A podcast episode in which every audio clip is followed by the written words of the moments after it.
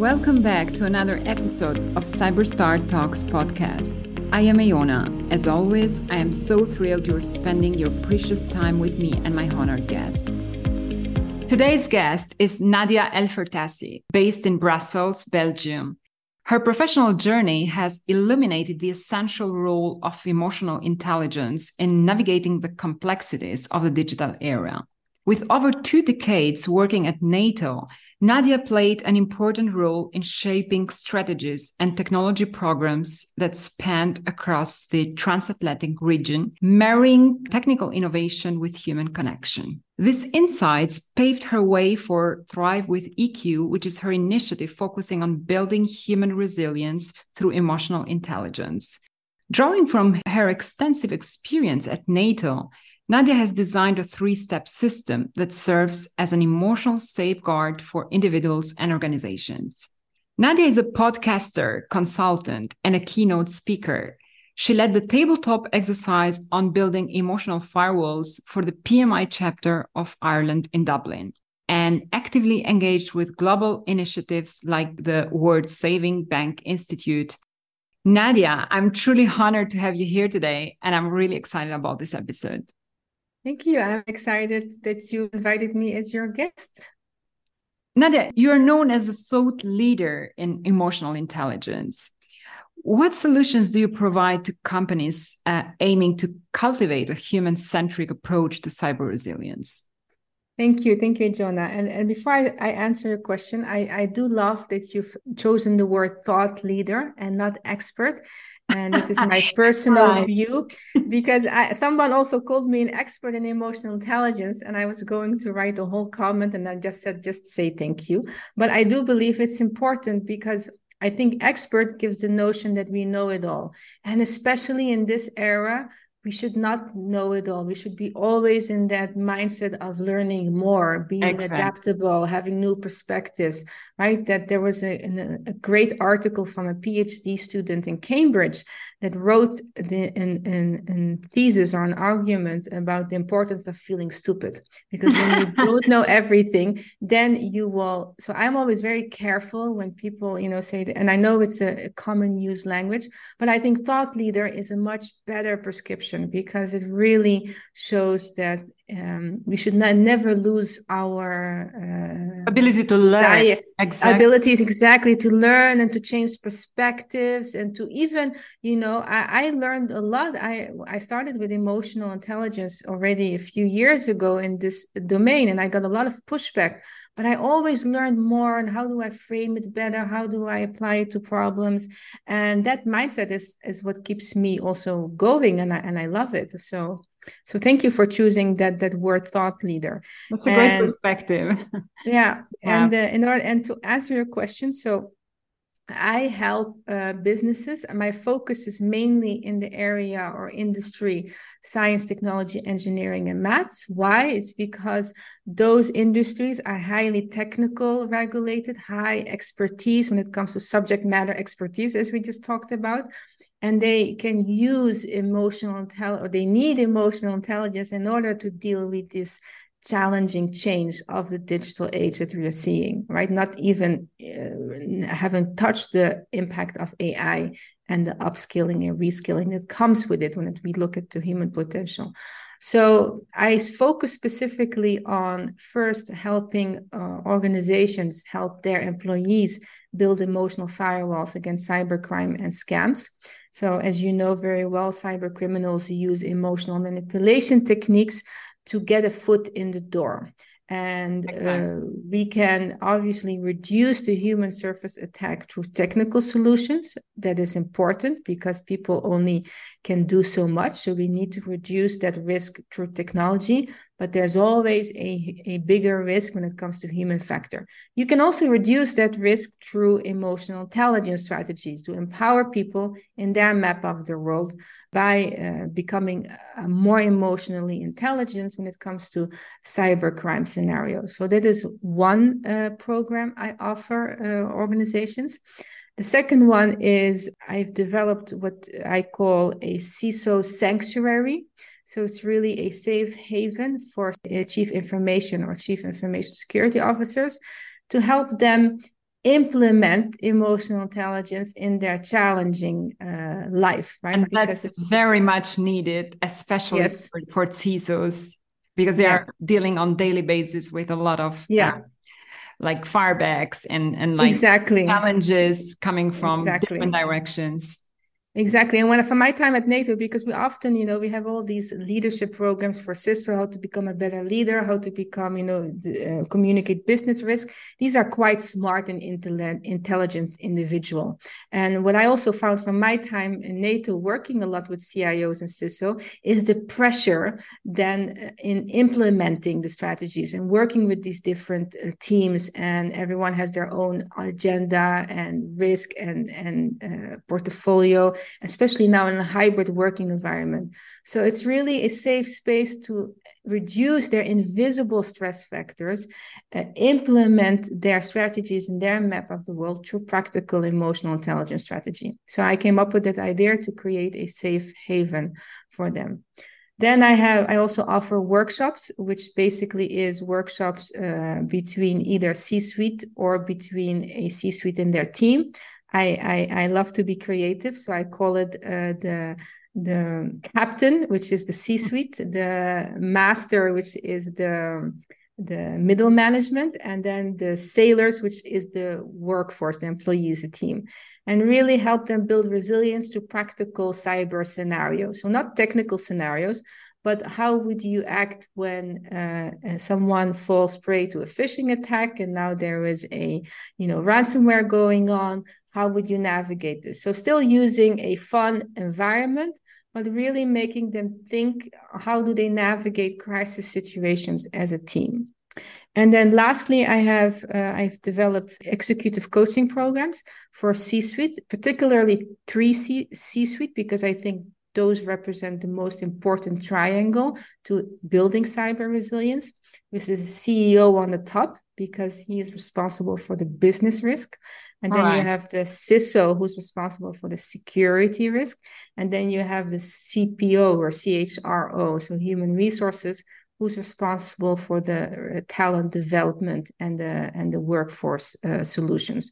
So those three are crucial to work hand in hand.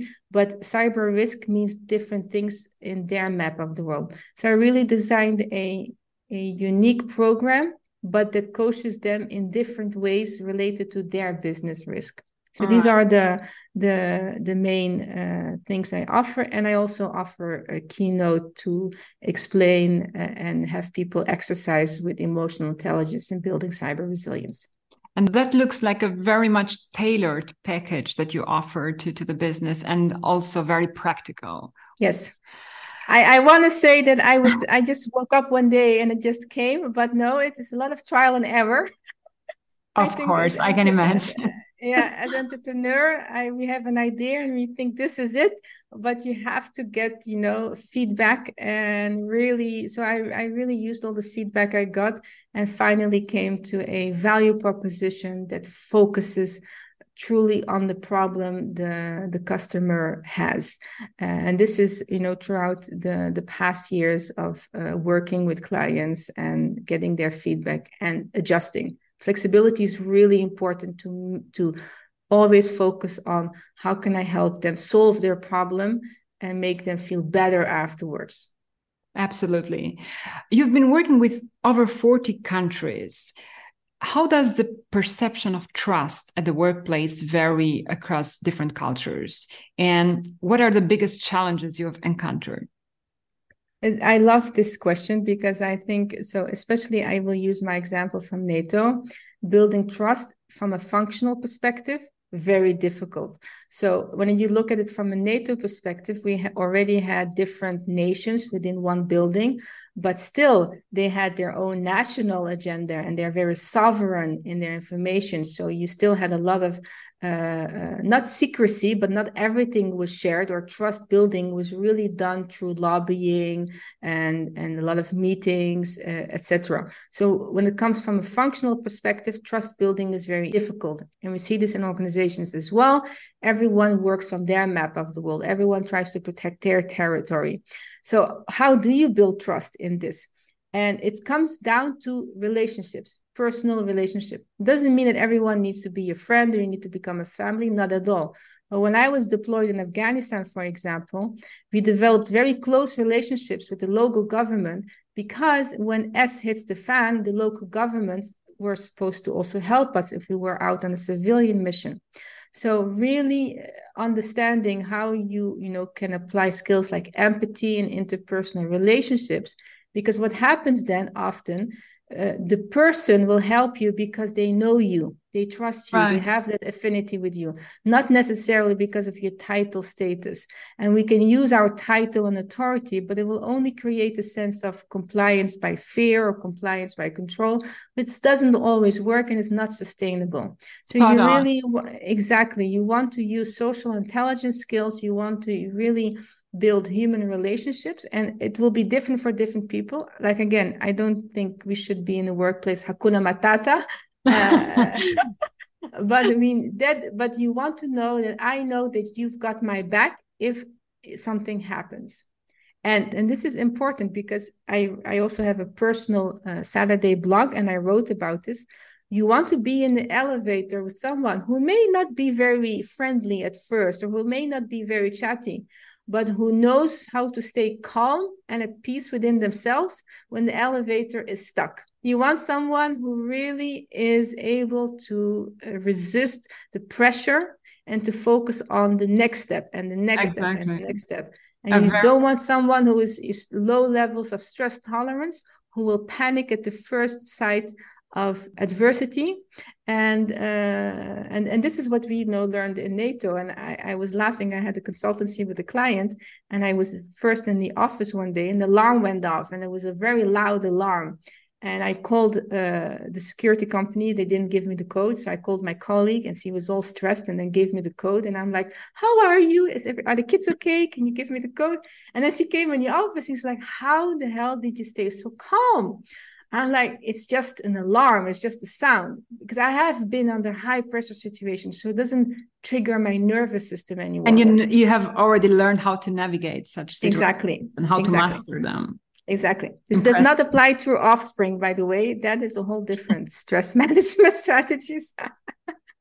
I can imagine. But I really like the the comparison you did with um, this situation where where the elevator is stuck, and then you yeah. you need someone who is really calm to manage the situation. And exactly, and just to look at cybercrime, I still get so many emails offering me in media interviews, uh, amazing job opportunities, and they don't trigger me, right? Even if they sound amazing opportunities, I check their email and then I see Gmail or I see something weird in their domain. I'm like, okay, this is a scam or uh, again an sms you know log in right now before you etc i'm like no i have my dashboard. I don't need to log in. So i just delete and ignore right? And that ability you can only cultivate when you mastered what i call inner peace calmness right. because you're not easily triggered. And if you are triggered you know how to center yourself so you don't you're rational respond. Right. exactly um, Nadja, do you already possess a guide on how to become the CISO that everyone loves to work with?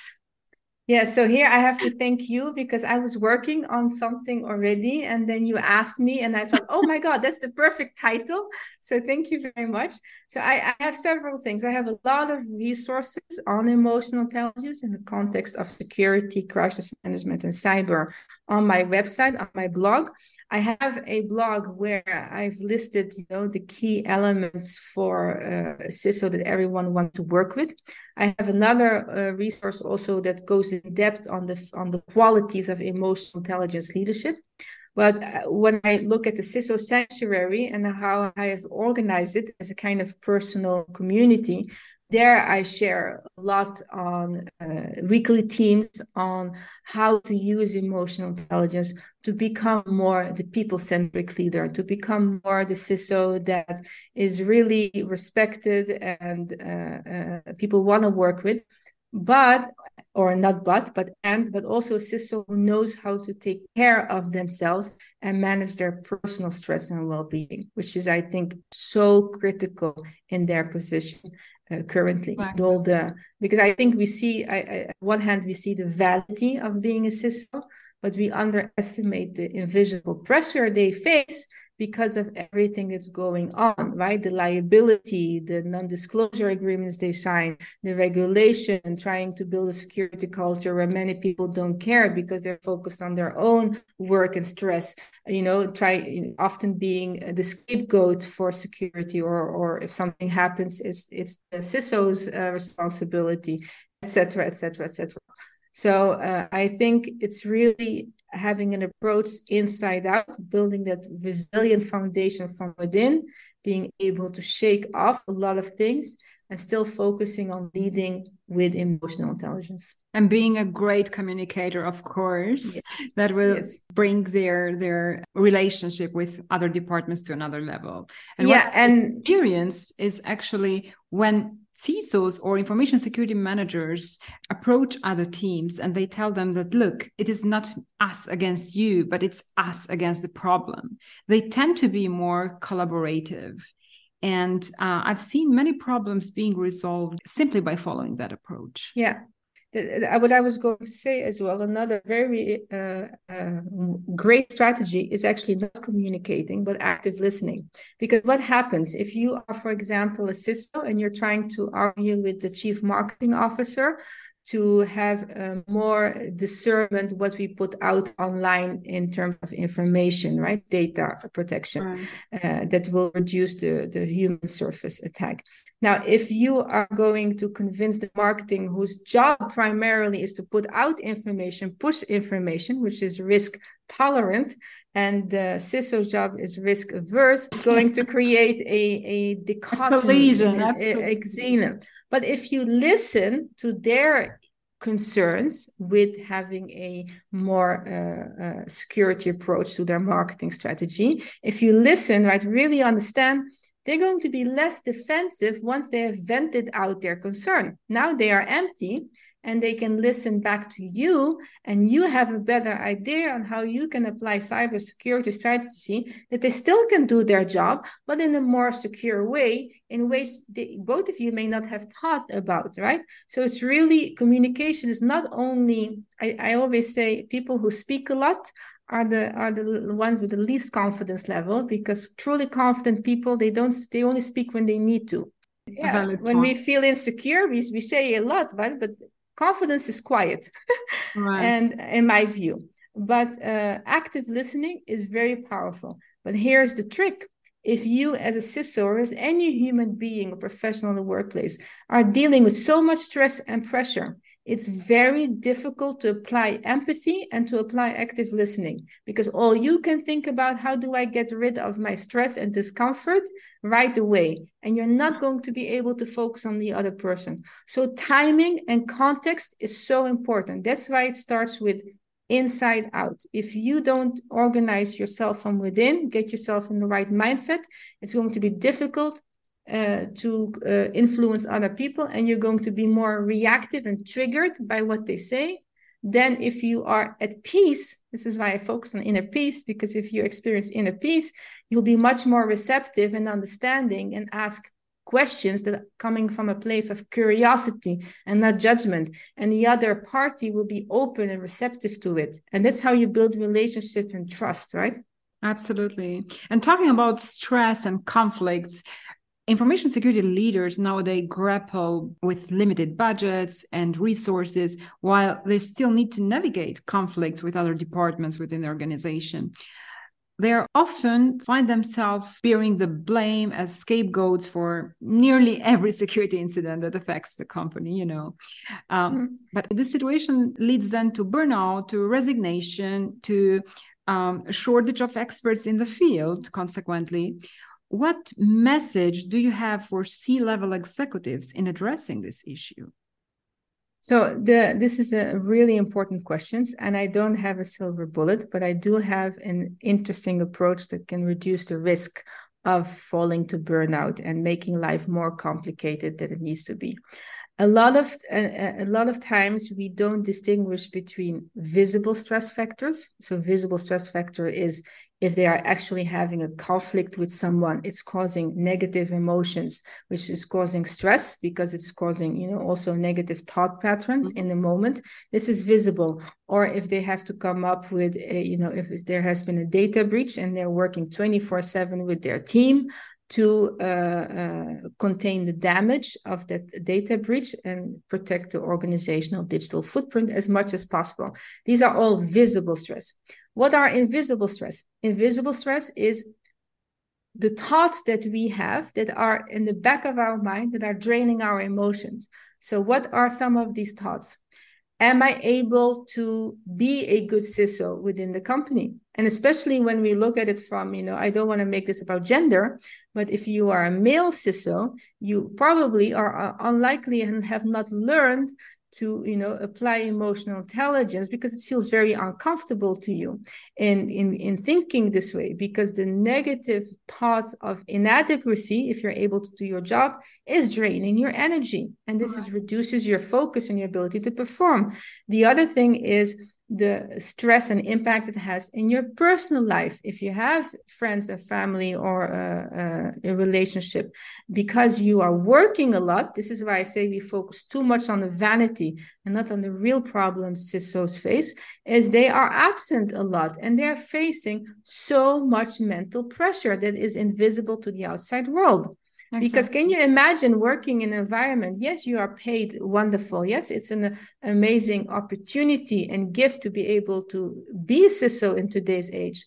But you also have the luggage of that if something goes wrong, you may be criminalized and you may be jailed. And I always stay away from polarizing because it's easy to say hindsight, you should have done this and that, but we don't know, understand the pressure people face in these positions. So these are all invisible stress factors. And here's where I come in with my approach. I focus on the invisible, on the root cause to really have a solid foundation in all areas of their life to reduce their root cause so they can focus better on focusing what is in their locus of control and letting go of what is not on their locus of control. And this shifts their stress levels and they can build more positive emotional capital. What do I mean by that?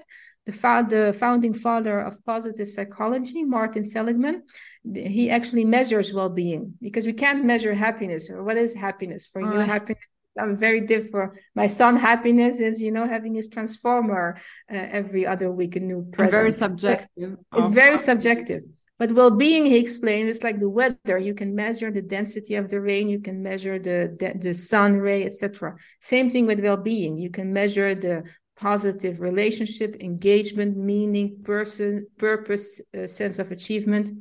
Now we all know we have much more negative emotion than positive emotion. Right. And especially if you're very logical dispositioned and very analytical, you're trying to think your way to your feelings, which doesn't work. You have to be able to feel your feelings so the emotion can leave your body and you don't feel the stress anymore. Emotion is energy in motion.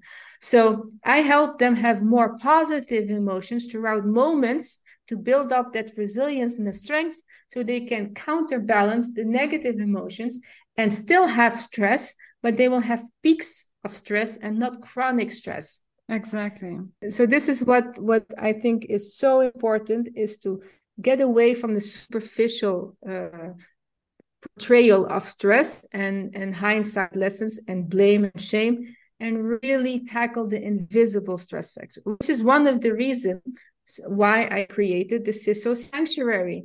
That it's a safe place where they can learn these strategies. Where you know I also do guided meditations that are tailored for the modern C- C- uh, CISO. Right? These these are not spiritual meditation, but really help them increase their positive emotions and reduce their stress within their map of the world. I, I really think this is going to be a game changer and and there are a lot of studies and there are a lot of research but at the end of the day a CISO has only 24 hours a day they are they don't have enough time. They need practical strategies so they can manage their energy more than their time. If you can if you learn how to master your energy you don't need to focus so much on your time. Because if you have more energy you can you feel better and you can do so much more. And that Absolutely. is yeah and that that can you can do that through emotional intelligence. And, and the other thing i will say which is very practical that anyone can implement now is we don't realize how much emotional carryover we have. Now, what do I mean by that? If you're managing an incident and you are facing all these threat actors, and then you know the situation is resolved, and then you go into another meeting, and then you have the stress of your peers or your senior leadership, and then you know you carry those negative emotions with you into your next activities, and then you go home, and then you have challenges home. So throughout the day, you have not diffused or stopped the emotional carryover from all the previous activities, which is creates a com- compound effect of stress. Right. So one of the things that I also use is to help them very practical breathing strategies, but also like other strategies to not carry over the negative emotions from their previous event or activity, which makes yeah. a world of difference over time also i focus on you know a, a, more sustainable approach. And the first hour when you wake up and the last hour before you go to bed are crucial in managing your stress. So these are things that may not sound uh, obvious but are so are now little things that you can adjust but are, will will have a, a big difference in your overall stress levels. Yeah definitely. Especially if people are consistent in applying these methods of stress yeah Cybersecurity is often perceived as a dry subject, particularly for non technical individuals. More so in the heavily regulated industries like banking sector. I, I just wanted to ask what is your take on how can organizations formulate an effective cyber hygiene strategy that safeguards against threats, but at the same time without overwhelming their employees? Yeah. So you, you can't see me on camera, but I'm having a little smirk because I represent a total shock for cybersecurity people, as I have a, a, very different approach to cyber hygiene. And part of it is I have done and dealt, you know, I was working in NATO Communication Information Agency for over more than third of my career in NATO. And we've we have they have now i don't work there anymore but the cyber operations center. So cyber hygiene was a big issue especially when we already worked remotely with classified data. So and it was always approached from a very technical level which necessarily doesn't create behavioral change. So how i think of it is and this is why i launched this emotional firewalls program is you can have a triple win if you approach cybersecurity in uh, in in a different way and, and maybe this is a biased answer, but uh, I'm going to share my views, uh, which may not everyone may not agree with yet.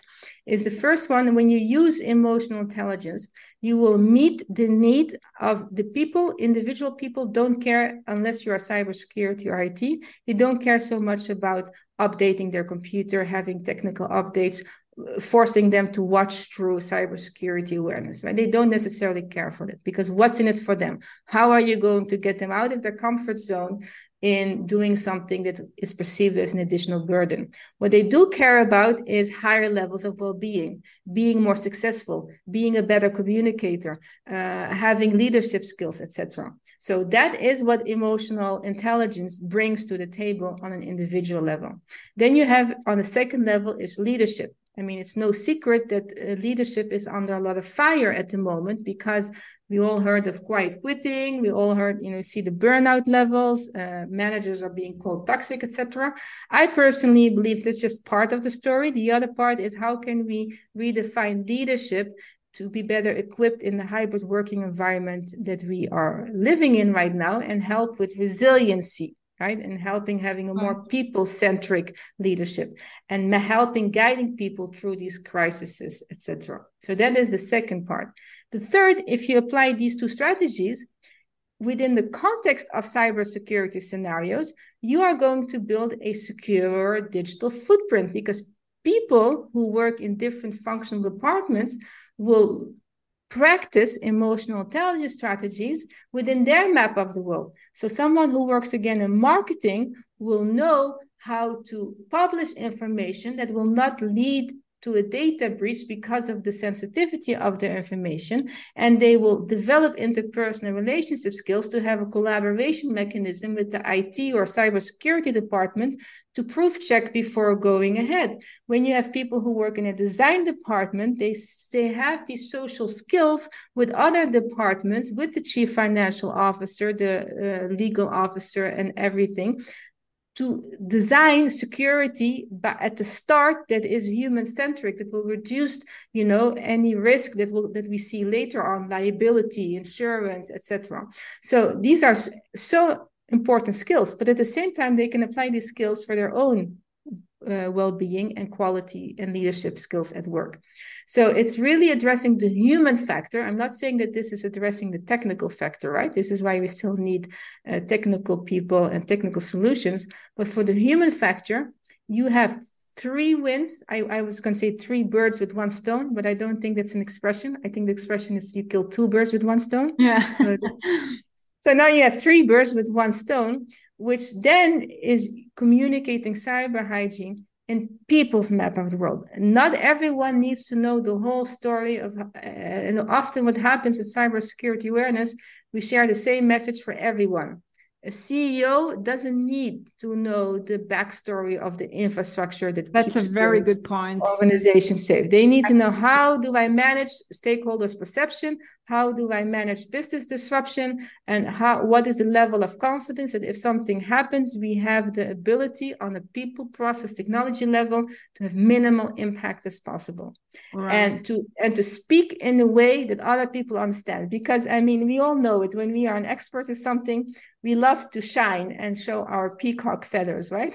it's human. But when we speak in such a way, we speak from our perspective and not the other person's perspective. I was thinking about how tailored is our content. It is not that much tailored, actually. When we develop an information security awareness training, it will be the same for every person in the company. And this is not quite right because they have different needs and they exactly. working in different job positions. They might be interested into looking into security from a different standpoint.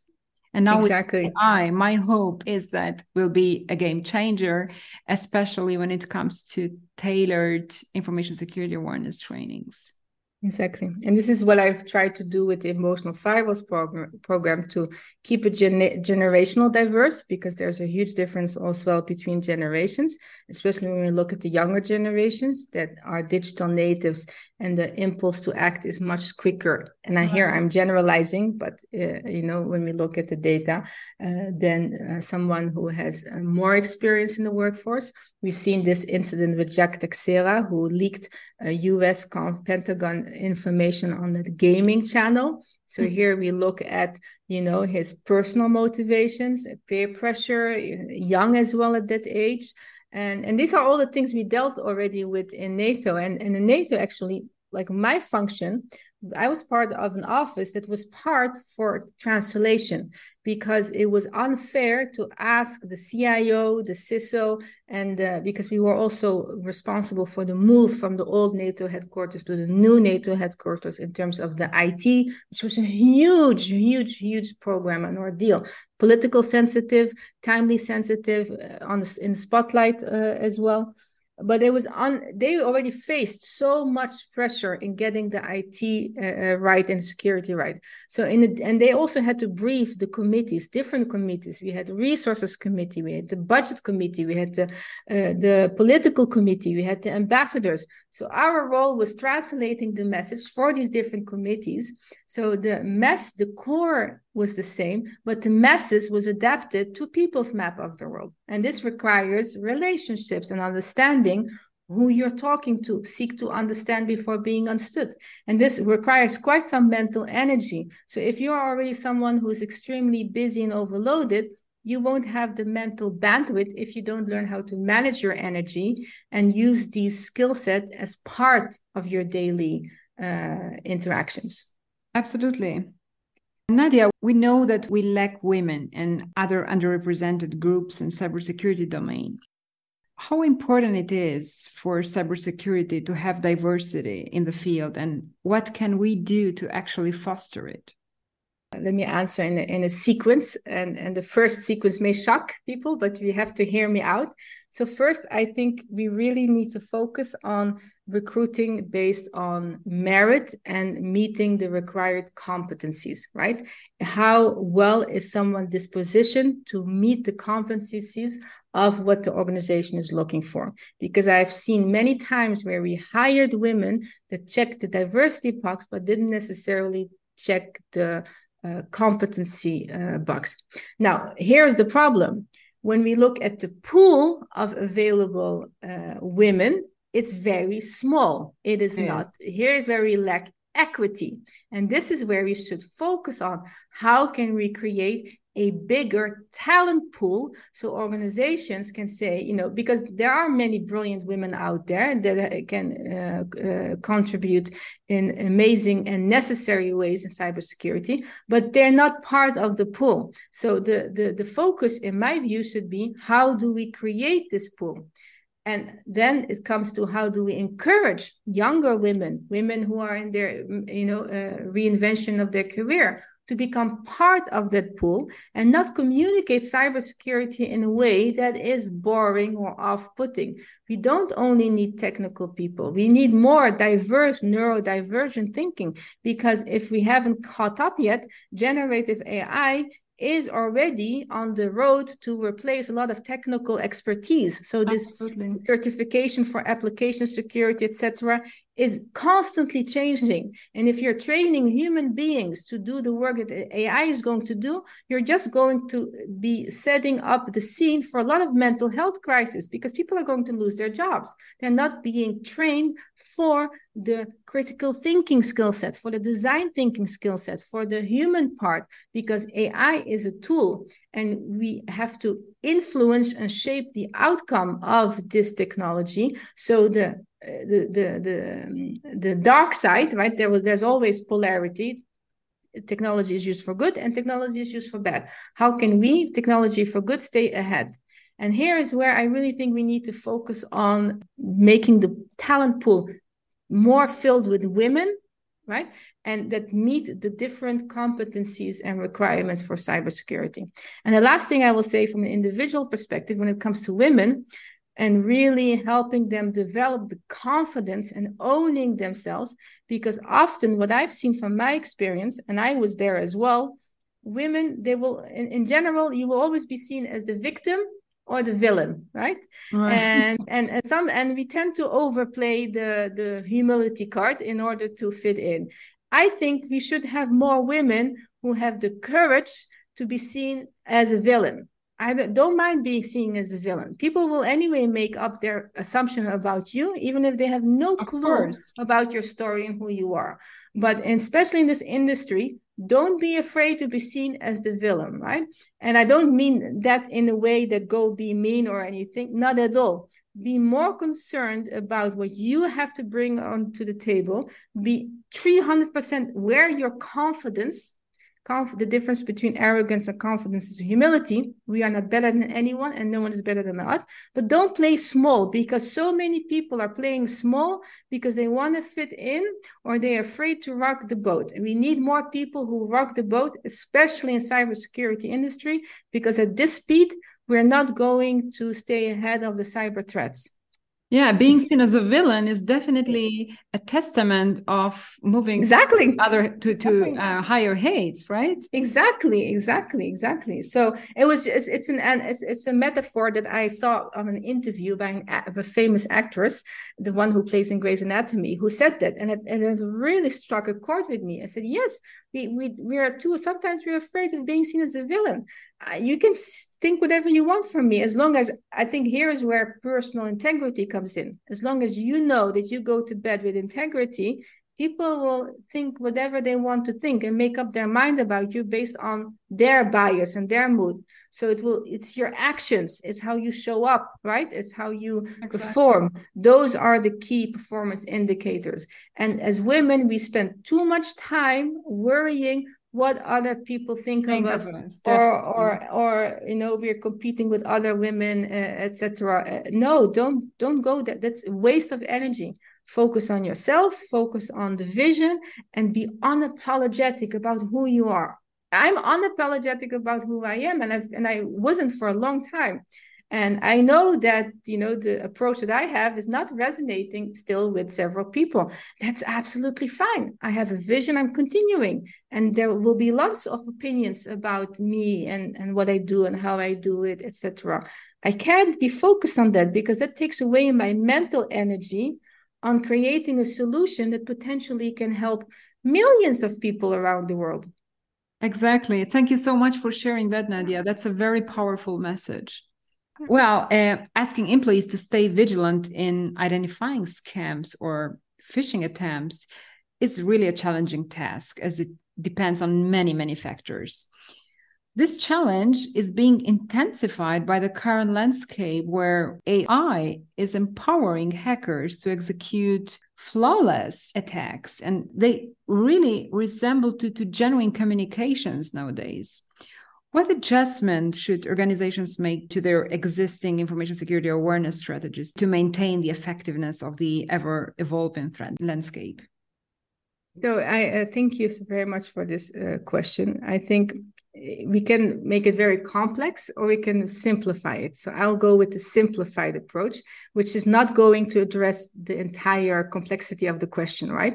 So here we have an opportunity to completely merge technical and human potential. We need technology to continue to reduce the uh, risk factor for people to fall for phishing attacks and even if they click that there is a backup solution that doesn't go further. So this is really important to reduce the risk as much as possible. Now when it comes to people there will always be a certain percentage who will fall. However if we focus on helping people feel less reactive and more responsive through emotional well-being strategy through stress management strategies through assertiveness skills through uh, breathing techniques through you know all these well-being uh, management strategies they will be more reflective and they will are likely to click on links because someone who has trained themselves like and i see this with myself. In the beginning i still clicked on some links because i was still you know all over the place or a bit anxious.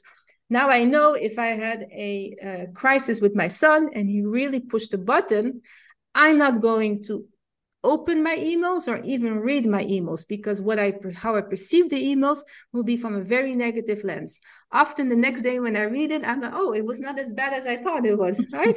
so and it's it, and it's really helping people not to feel ashamed to understand how their thinking patterns work and to help them to be more reflective than reactive and by this strategy alone I you can measure then the percentage of people that actually fall for scams.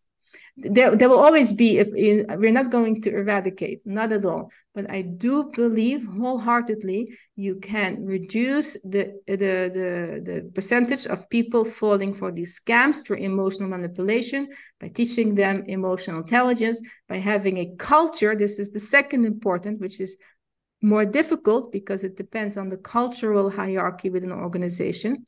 A culture that leads by fear or with with high power distance, meaning that there is a lot of you know fear for leadership, they're going to act based on fear. So CEO frauds is when you know we ask people to send money because they are impersonating a CEO is very popular and works because how often do we work in an organization where we don't want to dis- d- uh, disappoint the manager or we are afraid to lose our jobs or we are afraid to be fired especially in this economic climate? Fear will lead to bigger risk for data breaches. So here again when we come back to my triple win strategy leadership emotional intelligence leadership sounds very biased but it's so important. It's kind of quite common sense. Is when you take care of your people they will have a healthier way of uh, protecting your digital footprint and reducing the risk as much as possible. And they will love it because they will increase their own well-being their personal relationships their professional relationships and have less stress because they will be equipped to deal with these challenges that we face in the current environment. Nadja thank you so much for the wonderful insights you shared with the audience today it was really lovely having another podcaster as a guest. Thank you so much. And I really enjoyed so much. Thank you for your time and please continue the great work you're doing. Thank you. It was a it was a pleasure. As you can see, I'm very passionate about the subject, so I can go on for uh, hours. But I, I really value the opportunity to share how transformative emotional intelligence can be to build a more safer, secure, and human-centric society in the digital age. Thank you for listening to Cyberstar Talks podcast.